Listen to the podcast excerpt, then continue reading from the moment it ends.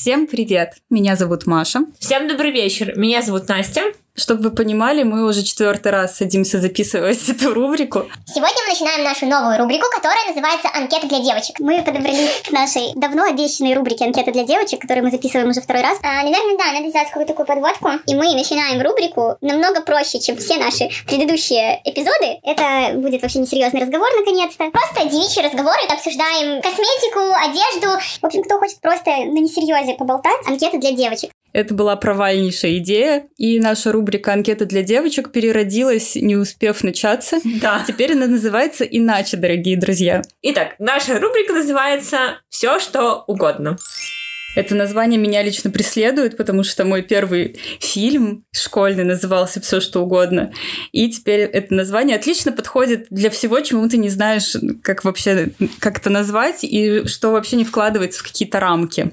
Потому что на самом деле мы не знаем, что мы решим обсудить в этой рубрике. Это может быть одежда, это могут быть наши какие-то душевные метания, терзания, поиск какой-то проблемы внутри себя какие-то более уютные ламповые разговоры. В общем-то, это на самом деле абсолютно обычный наш с Машей разговор. То есть мы можем поговорить о чем-то супер поверхностном. Ну, вряд ли мы, конечно, не затронем чего-то более такого волнующего нас, но а, это каждый раз могут быть абсолютно разные темы. Мы начинаем рубрику «Все, что угодно».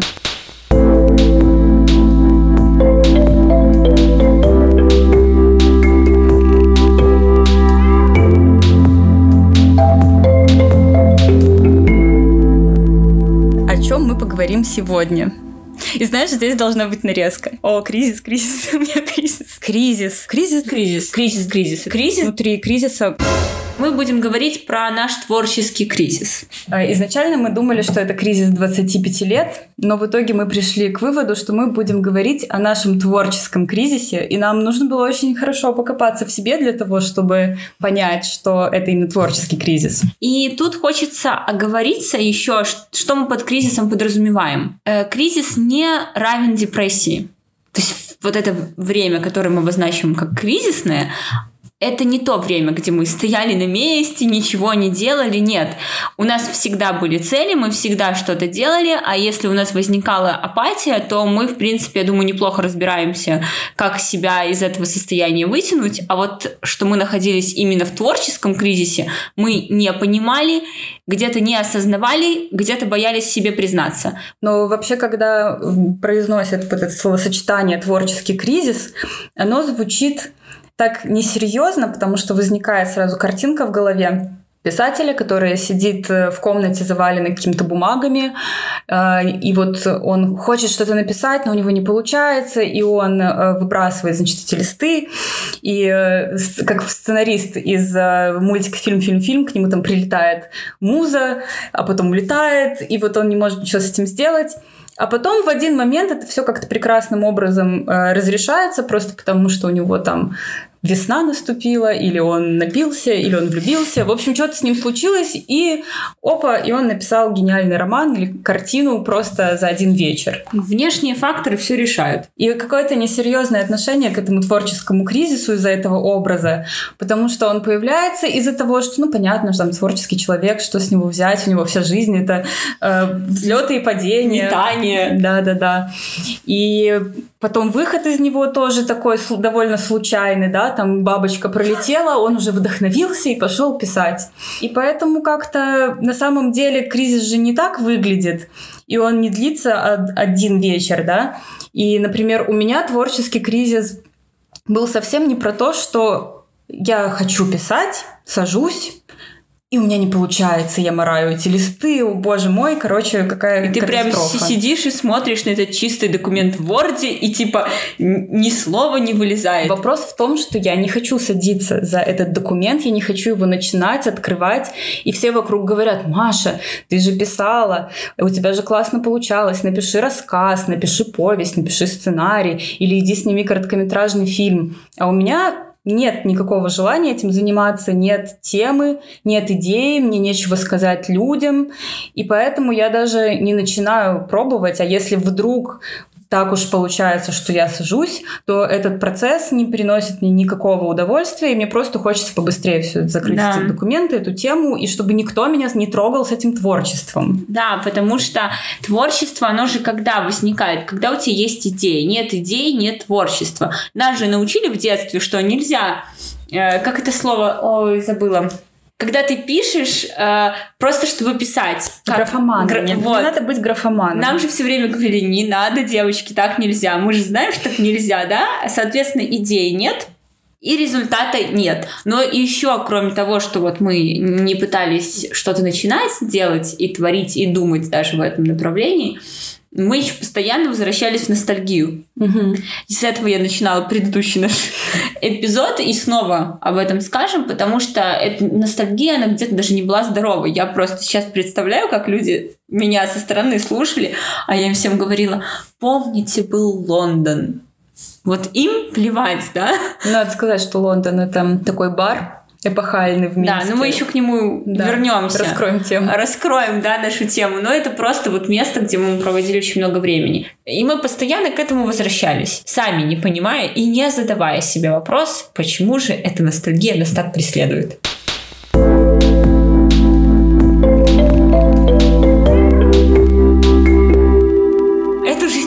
Самом деле, кроме творческого кризиса, можно для нас с Машей назвать, так в кавычках, «добро пожаловать назад». И так в какой же назад? Мы все так хотели и так стремились. Значит, это примерно, я думаю, период где-то лет с 11 до 17. Но сейчас расскажем, каким же творчеством мы занимались. Мы писали с Машей, писали лет с 9. Были еще тетрадки, блокноты, там ручки. Потом это уже стали компьютеры, ноутбуки и так далее. Но все по мере развития техники тоже развивалось вместе с нами. Вообще темы наши из наших книг, да, они для нас были очень значимы, и они же нас и развивали. Да, потому что у нас не хватало жизненного опыта, естественно, там, в 13 лет. И нам нужно было откуда-то черпать вот это пресловутое вдохновение. Мы могли придумать сюжет и понять, что нам для того, чтобы этот сюжет развивать, нужно что-то узнать. Например, не знаю, ты пишешь про балерину, да, придумал сюжет про балерину, и так, а, окей, хорошо, балетное училище. Все, и а как они погнали дальше. одеваются, какие у них занятия там и так далее. А где это найти? Это можно найти в книгах на эту тему и в фильмах на эту тему. Даже я помню периоды, когда я ходила в библиотеку. Это может сейчас показаться кому-то Странно. странненьким, но тогда еще интернета так не было, поэтому мы ходили там в библиотеку, я искала какие-то книги про Якутию, например, потому что у меня была какая-то героиня, которая жила в Якутии, я думала, «М, как надо же все это изучить. Какой у нее Да. маршрут, она должна была из Якутска Якутии при- добрать- приехать в Москву. Москву. Нужно было знать, как это можно было сделать. Мы вдохновлялись еще, когда мы были там, нам было 10, 11, 12 лет, мы вдохновлялись искусством, которое мы находили дома. Но тут надо еще сказать, что это был определенный дом, где можно было найти очень много искусства. Я сейчас имею в виду Машину семью. Ну, если так очень коротко, то она вся связана с искусством, с театром, ну, не знаю, даже с разными, с музыкой, с театром, с живописью. Это там вообще неразрывно все идет, поэтому там огромная библиотека и фильмотека. Значит, когда мы начинали э, интересоваться искусством, мы смотрели фильмы на кассетах. Да. Значит, вот мы подходили к полке, выбирали какой-нибудь фильм и включали. Но мы изначально были очень ограничены тем, что было дома, а дома было Лучшее. лучшее, То да. есть там реально можно было достать кассету и посмотреть Филини. Феллини, Тарковского, Бертолуччи, э, да что угодно. Ну, ну, нет, не что угодно. Вот, Вот что лучше. угодно там посмотреть было нельзя. А, но когда мы подросли, мы уже начали искать искусство не только дома, но и во внешнем мире.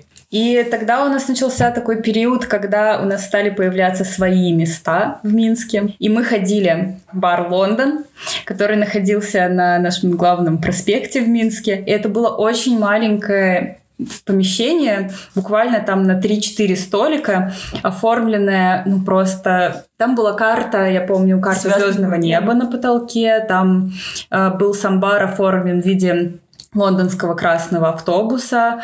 Э, На стенах там всегда были какие-то работы художников или афиши. И там всегда были очень прикольные официантки.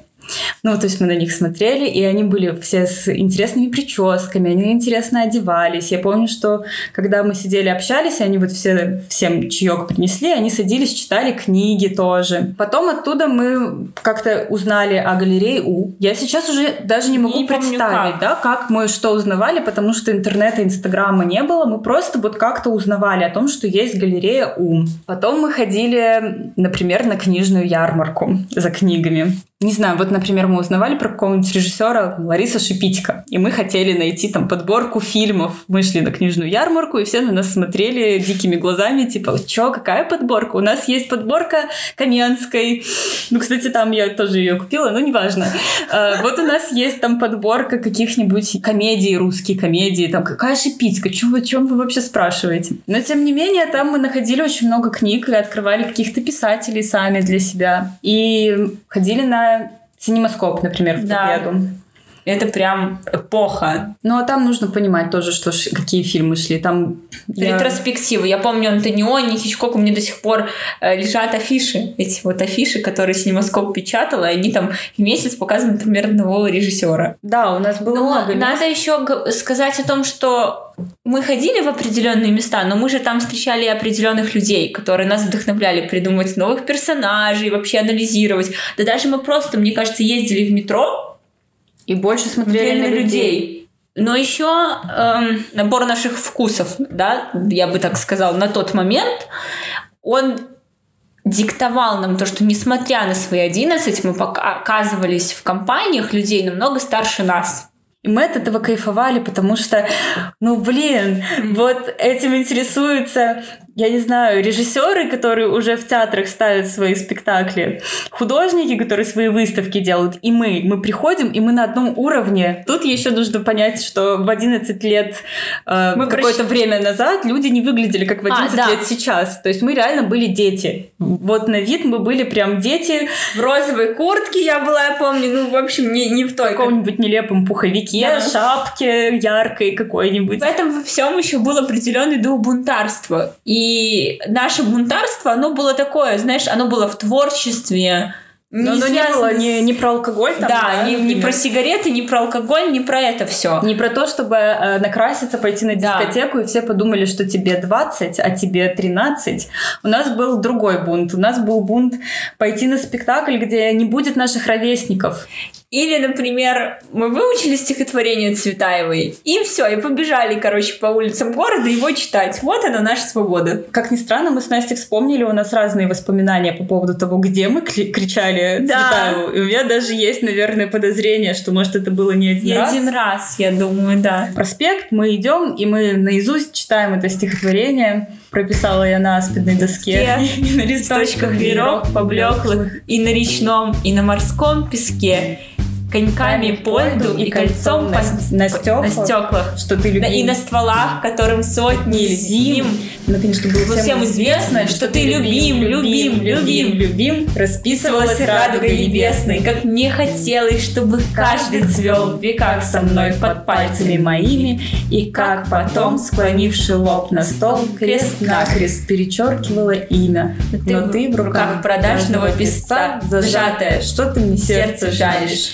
непроданное мной внутри кольца, ты уцелеешь на скрижалях. Если что, мы без гугла, без бумажки, Мы не готовились. Мы не готовились, да.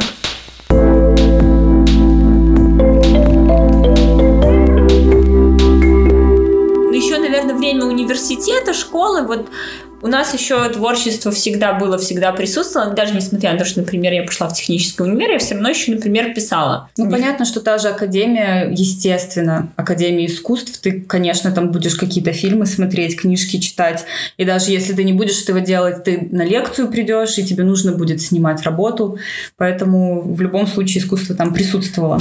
А потом в нашей жизни началась взрослая глава. У меня даже есть цитата по этому поводу. А, Если кто-то смотрел, то есть такой французский фильм, называется «Влюбись в меня, если осмелишься». И мы его, кстати, в детстве тоже очень любили. И там герой едет на машине со своим отцом, и закадровый голос говорит, тебе кажется, что ты взрослеешь постепенно, но черт возьми, однажды это хлестнет тебя, как ветки в лесу, отпущенные впереди идущим. Но на самом деле в каком-то плане так оно и происходит. Может, ты не всегда понимаешь вот этот вот момент, когда ветка тебе по лицу, но он, он был. Стопудово он в жизни присутствует. Либо в виде того, что тебе в какой-то момент надо заплатить за квартиру, либо в том, что ты вдруг съехал или пошел на работу, там первый рабочий день твой может оказаться, в принципе, такой веткой. Ну, в общем-то, когда ты уходишь во взрослую жизнь, ты в любом случае ставишь себе какую-то материальную цель. Цель, да, она может быть в чем-то, ну, выражаться не только в деньгах, но в конечном э, счете она, конечно, имеет под собой материальную Ну да, составляющую. То есть она приводит к тебя к тому, что у тебя зарплата вырастет, или там ты станешь лучшим специалистом, или про тебя узнают. И при этом еще произошло какое-то разочарование. Мгм. Но вот про свое разочарование я могу сказать так, что, конечно, когда я училась в академии на режиссера, я представляла, насколько это творческая профессия. И я с детства представляла, что вот я буду снимать фильм, что это будет моя идея, мое видение, я ее буду вот реализовывать, как я хочу. Но когда я выпустилась, я поняла, что вот эта работа, которая мне нравится, она со мной происходит, да, но она не приносит мне больших материальных э, каких-то успехов. Это больше там для души, да. А есть еще часть работы, которая приносит деньги, и тебе, да, нужно ходить к заказчикам, тебе нужно приходить в офис, и тебе нужно общаться не с творческими людьми. И я начала разочаровываться в том, что а зачем тогда я вот это все читала, ходила в театр, в кино, вот это все себе так представляла классно, а в жизни все совсем по-другому. Моя вот мечта о такой работе творческой превратилась реально просто в материальную работу. У меня не было мечты о творческой работе, как бы я понимала, что я иду в совершенно другую сферу, но при этом я не думала никогда, что этот багаж информации, который со мной ушел в эту другую жизнь, он будет мне в ней мешать. А он мне в ней начал мешать, потому что у меня-то есть потребность искусства обсуждать, но мне не с кем. И поэтому у меня возникло вообще полное обесценивание этого вообще опыта культурного багажа, когда я говорила, боже мой, зачем мне вообще это все знать? Я бы хотела это все забыть. То есть я вообще фактически начала это не то, что не любить, а где-то даже и ненавидеть вообще даже вот Отрицать. отрицать, потому что я начала, да, правда, я начала это отрицать. И когда мы сфокусировались на вот такой какой-то уже более такой, даже не, я не могу назвать это, знаешь, взрослой жизнью, вот на том, что надо зарабатывать деньги, мы резко поняли, что вот это все элитарное искусство, оно нас утяжеляет. И наш мозг хочет чего-то попроще. Причем у меня еще было это связано с тем, что перед поступлением я очень много посмотрела артхауса, э, я изучила классику и э, много там режиссеров всяких. И мне показалось, ой, все, я уже насмотрелась на 10 лет вперед, я хочу что-нибудь глупое посмотреть. Может быть, это тоже какое-то бунтарство, знаешь, сыграло злую шутку Да. со мной. Все время нужно было что-то классическое Сложное. и сложное, а сейчас я хочу развлекаться. А сейчас можно смотреть простое, а у меня была тяжелая работа, и я такая, ой, у меня же мозг, он устал, бедненький, куда ж я его буду загружать-то? Невероятная, как это называется, невыносимая легкость бытия. Это про нас. А, да, и это вот период, когда все началось, наверное, с секса в большом городе. Я помню это лето, и я еще же тогда тебе сказала, ну, знаешь, самое смешное, что мы понимали, что мы делаем. То есть мы это все смотрели, развлекательный жанр, но мы четко понимали место этого развлекательного жанра в мире искусства. Мы четко это знали. И поэтому, когда ты мне сказала, я начала смотреть «Секс в большом городе», я тебе сказала, ну прекрасно, тебя поздравляю, ты в 15 лет было смотреть Тарковского, чтобы в 20 смотреть «Секс в большом городе». Мы реально не ощущали никакой катастрофы, мы ничего плохого в этом не видели. У нас были цели, мы там как-то искусством догонялись условно, да, и как бы и жили. И в итоге мы все равно же пришли к тому, что появилась возможность оплачивать квартиру, появились шмотки, появилось то, чего ты вроде как бы к чему ты стремился, какие-то клиенты появились Да. постоянные, там, ну так далее, вот эти вот все вещи. И мне же, когда я все, к этому стремилась, мне казалось, вот сейчас мне вот этого не хватает просто. Вот у меня же все есть, я такая творческая, молодец, все. И вот у меня будет еще э, вот эта моя работа, деньги, и все будет классно. И на этом моменте, когда мы к этому пришли, осознание не сразу, конечно, накрыло, но в какой-то момент стало понятно, что этого недостаточно и совсем. А вроде все клево, ты же должна радоваться. Ты вот, ты все хотела, вот ты все получила, и сиди и радуйся. А радости нет. А радости нет. Ты задаешь вопрос себе «почему?», а ответить на него не можешь. Вот в этот момент мы еще начали ощущать последствия от образа жизни, который мы вели. Угу. Потому что это невыносимая легкость бытия наконец-то нам дала свои плоды. Конечно, я поняла, что мне сложновато придумывать идеи. То есть, если раньше у меня была прям э, в голове большая картотека, откуда я могла выбрать какой-то образ и его развивать, то в какой-то момент я поняла, что она все меньше и меньше, что я начинаю забывать то, что я помнила, что нового там ничего не появляется. И с этим становится сложно работать. Ты же все равно работаешь с тем, что у тебя в голове. У тебя впечатлений как-то меньше. Потому что на самом деле жизнь без искусства не так уж богата на прям какие-то впечатления.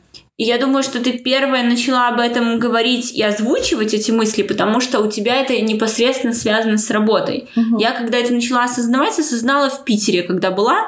Для меня этот город всегда связан с чтением в большом количестве. И когда я там оказалась и не была три года, и я думаю, чего не хватает, я начала смотреть на людей, поняла, что они вокруг читают вообще-то. Ну, в Питере-то. В Питере, да. И я думаю, так-так-так, сейчас я книжечку достану с сумочки, а в сумочке-то ничего нет. А что я хочу читать, у меня давно уже такого плана нет.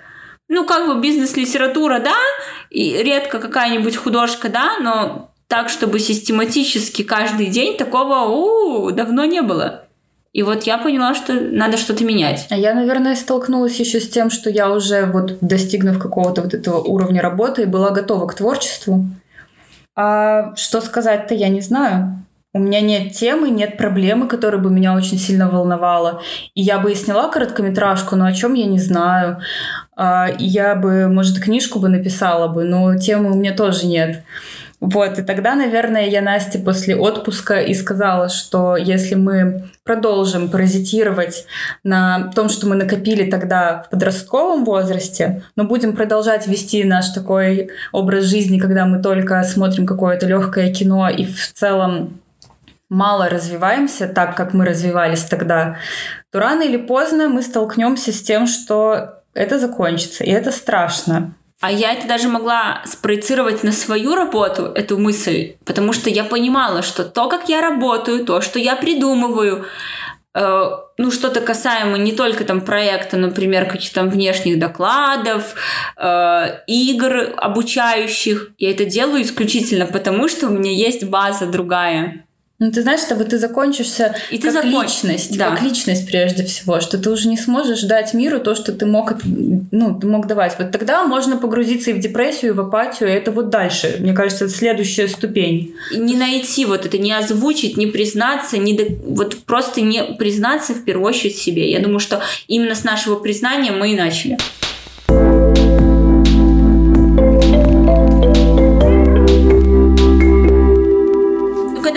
Начинаешь искать ответ на вопрос, ты даже не понимаешь, с какой стороны поступиться. Поэтому иногда в голове вообще какие-то абсурдные мысли появляются. Но у меня много было абсурдных мыслей э, в тот момент, когда я поняла, что я не удовлетворена, нужно что-то с этим делать, нужно срочно все поменять.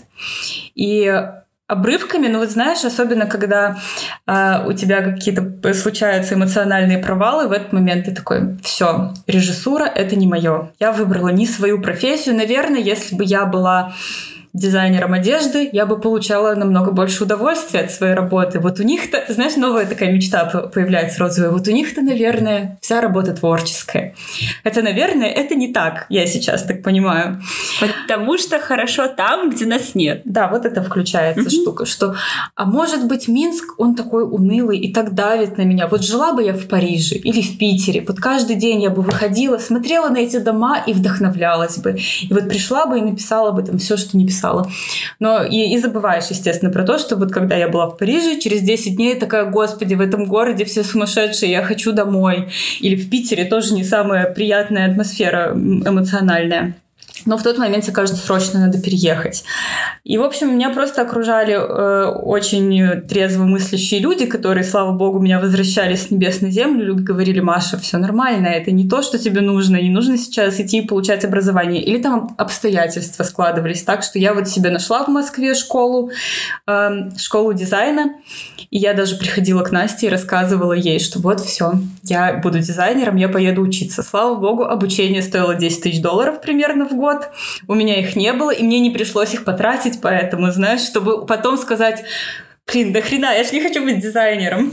Я просто пом... я вспомнила сейчас, да. когда ты мне это сказала. Я помню, был вечер, когда ты мне сказала, ты знаешь, я не хочу больше снимать кино, я хочу а, заняться дизайном одежды. Просто, чтобы все понимали, и Маша сейчас сама это прекрасно понимает, с ее детских анкет для девочек Маша пишет о том, что она хочет быть кинорежиссером. Да.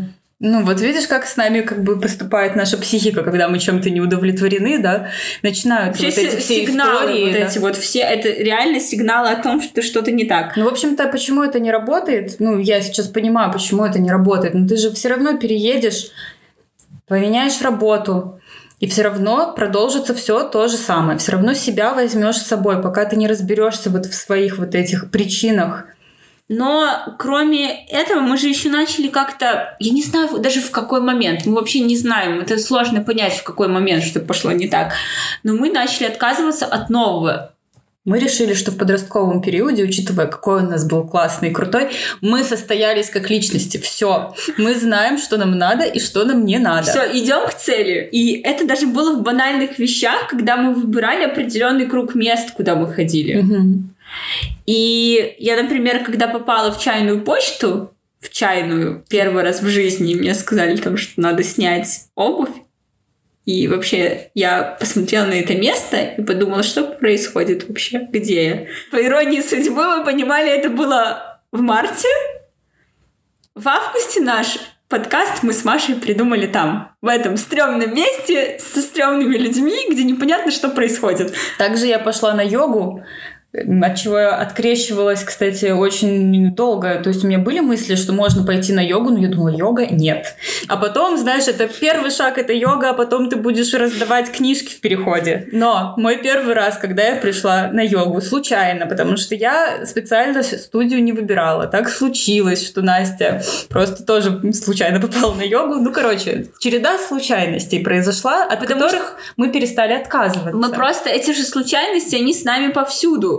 Просто ты не вылавливаешь эти слова угу. из общего радио. А я как попала на йогу, тоже, кстати, случайно. Э, я очень хотела съездить на Курскую косу. У меня прям была идея фикс. У меня не было компании. Тут мне моя подруга говорит, слушай, мы тут с парнем едем, короче, в ретрит Ретрит, еще одно слово, от которого меня бомбило. А в которое, знаешь, если Настя услышала ретрит там пару месяцев назад, она сказала бы нет, спасибо, до свидания. Да. Едьте в свой ретрит, ретрит, я в этом не участвую. И там будет йога, два раза в день. Я такая, блин, йога. Но тут же Балтика. Балтика, это белый песок, все это красиво. Я такая, ладно.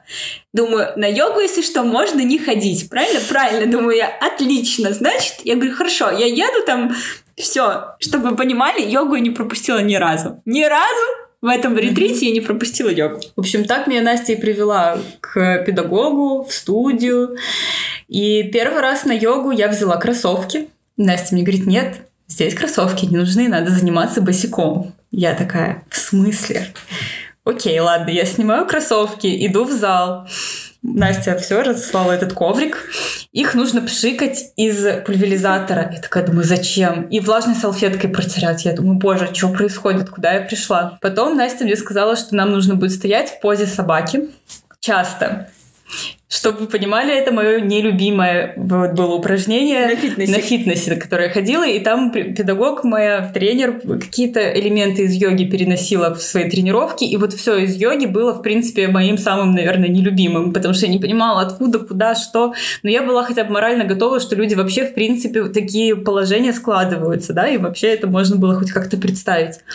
Но я просто понимаю, что это был такой большой путь к тому, чтобы вообще э, сказать, что да, я готова попробовать. Но кроме того, что нам надо было пустить что-то новое, нам еще надо было вернуться мы постепенно-постепенно вернулись к тому, что мы делали в детстве. Мы это сделали, вот это я хочу подчеркнуть, бессознательно. Определенные обстоятельства тоже так сложились, что мы с Машей находились рядом, географически рядом. Я работала в офисе, который рядом с Машиной квартирой. Ее свободный график говорит о том, что она практически все время находится дома. И если у меня в обед есть свободное время, мы без проблем могли встретиться, даже в течение рабочего дня, что вообще облегчило нам задачу. И постепенно, так как наших разговоров было больше, а наше детство и все наше желание писать, и все наши обсуждения, просмотры, фильмы, книги, оно все базировалось на том, что мы действительно много разговаривали и этого всего обсуждали. И таким образом как бы само собой это получилось, ну вот не само собой. Вот мы начали общаться, и мы вернулись к тому, что мы начали писать. Мы начали читать и обсуждать книжки. Мы стали ходить в кино, мы стали ходить в театр вместе по раздельности, неважно, мы стали обсуждать это. И мы начали обсуждать то, что происходит в мире, в искусстве, в мире вообще интервью, которые, например, нам не нравятся. Или те позиции в искусстве, с которыми мы не согласны. Кино плохое, которое нам не нравится, которое может выиграть фестиваль. Mm-hmm. И нас действительно первый раз за очень долгое время нас взорвало то, что фильм выиграл Берлин – а для нас это очень плохое кино. Для нас это было очень знаковое событие, потому что с апатией мы вышли на действительно чувства какие-то. Вот у нас mm-hmm. их не было, и они у нас появились. И нам стало понятно, почему мы бесконечно ностальгировали. Потому что ностальгировали мы на самом деле не по 15 годам. В 15 никто из нас, я уверена, не хочет. Но мы хотели состояние, а состояние какое? Эйфории, радости, творчества. Вот этого хотели. Такая жажда жизни. Да. Знаешь, когда тебе везде надо, когда ты хочешь все посмотреть, свою, свою точку зрения вокруг этого выстроить, когда ты не хочешь узнавать, как кому-то, а когда ты хочешь понять, как это тебе.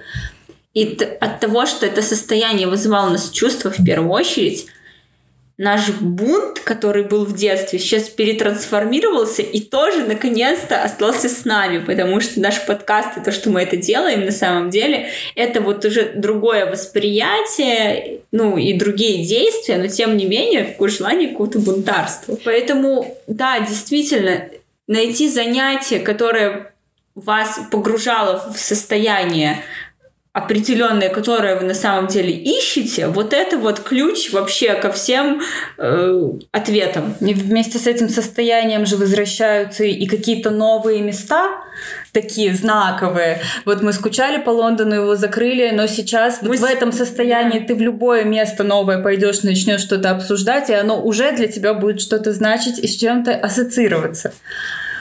В общем, я в это состояние я его поймала вот прям очень четко, прям как в детстве. А, в тот момент, когда мы пошли с Настей а, на фильм Канский. В воскресенье днем на сеанс в Центральный кинотеатр. Мы за 10 минут до сеанса сели в буфете, и я увидела женщину, вот я думала, что таких женщин в Минске просто не осталось. Я думала, что эти все люди, они где-то в Париже или в Милане. И она выглядела очень круто. Ей вот где-то 40 с чем-то лет. У нее были большие темные очки, она их не сняла в помещении. У нее была шуба классная из искусственного меха. У нее были какие-то такие расслабленные серые штаны. А, ботильоны на небольшом каблучке. Такие вот прям Голубого от кутюр. Цвета. От кутюр, знаешь, такого голубого цвета с вышивкой. И она подошла к буфетчику и заказала коньяк, эспрессо и маленькую шоколадку. И вот в этот момент я поняла, что да, вот это те люди, с которыми я хочу находиться в одном пространстве. Что я очень рада, что мы пришли на этот фильм. И да, мы вместе с этой женщиной пойдем смотреть это сложное кино, которое нас, между прочим, развлекло больше, чем потом могло бы развлечь какое-то коммерческое. И что вот она могла бы быть персонажем в книжке, что я могу ее вдохновиться, что я могу описать ее наряд, что я могу представить ее жизнь, ее квартиру и перенести это в свое творчество. И это очень круто. Потому что наконец-то мы словили состояние в процессе. Мы просто хотим находиться там, где мы сейчас находимся, и заниматься, чем мы занимаемся. Несмотря на то, что вот мы начали читать, начали смотреть, начали делать подкаст, писать там и так далее, это не значит, что завтра выйдет книжка, да. или что мы завтра проснемся знаменитыми. Нет, или... конечно, нет. А, ну, в общем, это не значит, что это нам принесет какой-то материальный, видимый результат завтра, послезавтра или там в обозримые несколько лет.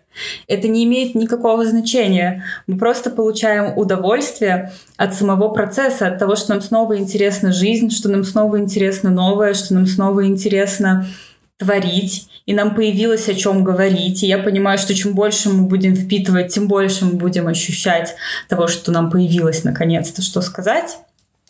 И вот эта вот отстраненность от материального, это очень круто. Пускай это остается. Все, это все разные части жизни. Жизни и нас самих.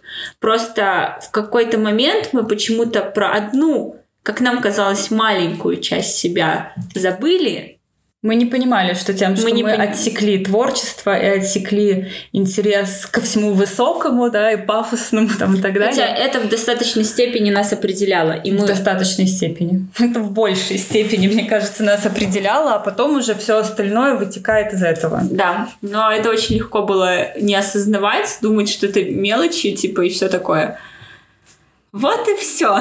Вот и все. На этой ноте хочется сказать, наконец-то хочется сказать, сказать что, что нам 25. Э, между прочим, давай еще еще скажем, что фраза «все что угодно», она с нами ну, вот с 16 где-то лет, потому что фраза, которую мы хотим сказать реально родом из нашего вот этого вот творческого периода огромного жизни, и, но сейчас мы просто скажем с другим, про другой возраст. Наконец-то мы это скажем. Нам 25, и с нами может произойти все, что угодно.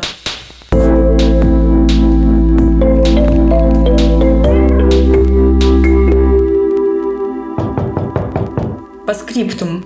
А, я вот подумала буквально за там, час до того, как приехать записываться. Дело в том, что я реально нигде не слышала серьезного разговора о творческом кризисе Хотя я не могу сказать, что я мало слушала каких-то видео и, и вообще мало мне попадалось что-то на тему кризисов. На тему кризиса всего вообще предостаточно. Но вот на тему именно творческого кризиса я не слышала почти ничего. И я вот думаю, если мне, как человеку, который работает в творческой какой-то, в творческом направлении, если мне его сложно было осознать, то насколько невозможно вообще сказать себе, что у тебя творческий кризис, если твоя основная работа с творчеством не связана. Как вообще человеку, вот, например, многие же из нас в детстве рисовали, писали, фотографировали, ну вот как бы считали это своим хобби просто, да, но потом они начали работать там, не знаю, инженерами, врачами, в IT, еще где-нибудь, и просто эта часть жизни исчезла, но они как бы себя не определяют через это. При этом они находятся глубоко в творческом кризисе, но вот ну, мне... С лет 15, сказала бы я, потому что э, у меня еще есть ты, Угу. И я не могу забыть про творчество, и про искусство не могу забыть, потому что так или иначе я все равно вращаюсь с твоими друзьями пересекаюсь где-то, я все равно там могу хоть на площадку прийти, да, на съемки, угу. понимаешь? Я все равно до этого, ну, дотянусь очень легко и быстро. А когда ты в 15 лет чем-то занимался, а потом все, это полежит на полочке пока-пока, это очень легко сделать, потому что у тебя нет окружения, которое тебя вернет к этому творчеству. И потому что но... ты думаешь, я инженер, какой творческий кризис. Да, но мы все чем-то занимались. Да, мне кажется, если ты прям чувствуешь, что вот чего-то не хватает, если ты занимался раньше творчеством, потом перестал, да, однозначно надо попробовать это вернуть в жизнь. В конце концов, все системы, которые как-то пытаются жизнь человека так или иначе описать, то, хоть фэншуй возьми, все вот зонирование жизни, да. оно всегда скажет, что творчество занимает определенную роль. Ну, не роль, а место. Место в жизни просто у вас. Если вы его игнорируете, вы тоже игнорируете себя. Вот и все. Задумайтесь. Мы такие мы, короче, умные, но вы помните, что добрые три года никто из нас ничего не делал, поэтому... Так что никто не идеален тут. Никто не идеален. Всем пока. Всем пока. Все, до новых встреч.